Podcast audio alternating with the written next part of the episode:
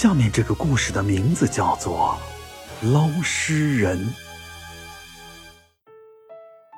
李老二以打鱼为生，他不仅水性好，这船使的也好。有淹死的、捞不到的尸体，他也会接。这李老二每次都能挣个千儿八百的。李老二什么钱他都敢挣啊！这有一天，余家的老两口让李老二帮忙捞他女儿的尸体。尸体捞上来之后，李老二就跟余家老两口要三千块钱的捞尸费，才肯把女儿尸体归还。可余家老夫妻老来得子，家里又穷，根本拿不出来三千块钱。女儿去世了，不能在那河里泡着呀。老两口只能跪在地上苦苦哀求李老二。家里东拼西凑，也就只能拿出八百块钱来。这李老二这才把尸体给捞上了岸。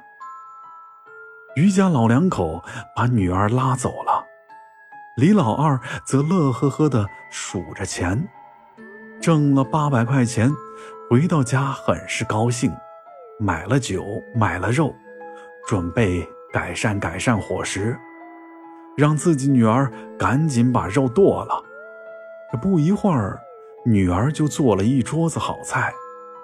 往日的秀玲是不赞成老爹喝酒的，可今天不但做了一桌子好菜，更是买了瓶好酒，哄着李老二多喝点儿。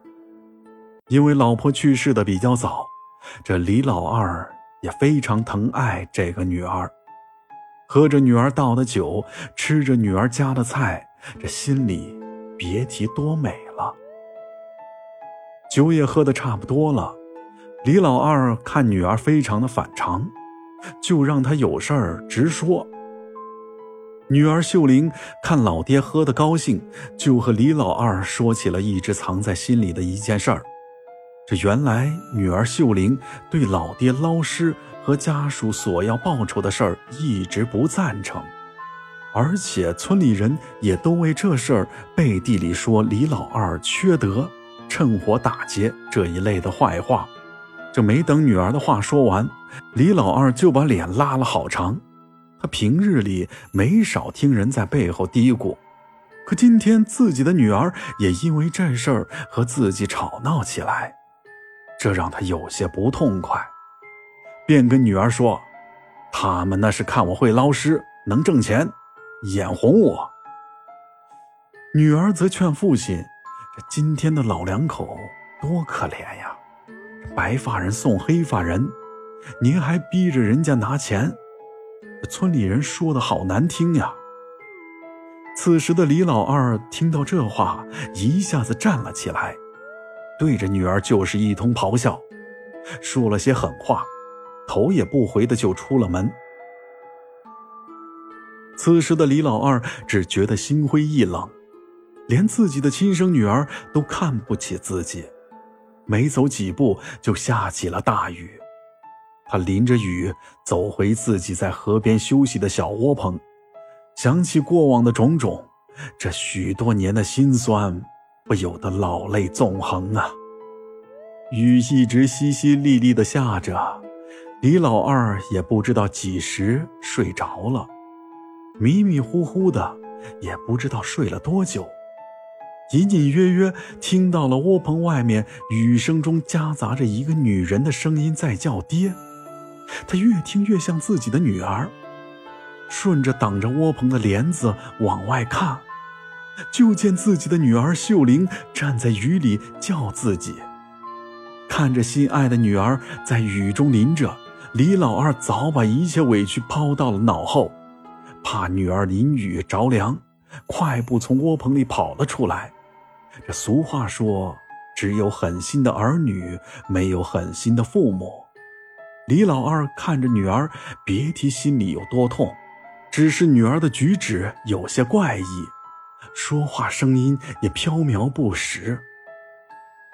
秀玲给李老二认错，又求李老二原谅他不懂事儿，最后又奇怪地说：“自己看看老爹就走了。这话说的李老二摸不着头脑，以为秀玲要上哪儿去，正犹豫着，女儿秀玲一转身便向河里走去。李老二怕姑娘是想不开寻短见，赶忙上前阻拦。可让他没想到的是，自己伸出的手竟穿过了女儿秀玲的身体。他颤抖着手，傻傻的愣在原地，嘴里不停的念叨着女儿的名字。他知道女儿一定出了意外，不放心自己回来看自己。李老二悲凉的喊着女儿秀玲的名字，那撕心裂肺的喊声被淹没在了雨声中。李老二的女儿秀玲知道惹老爹生气了，而老爹心里不顺的时候就会去河边。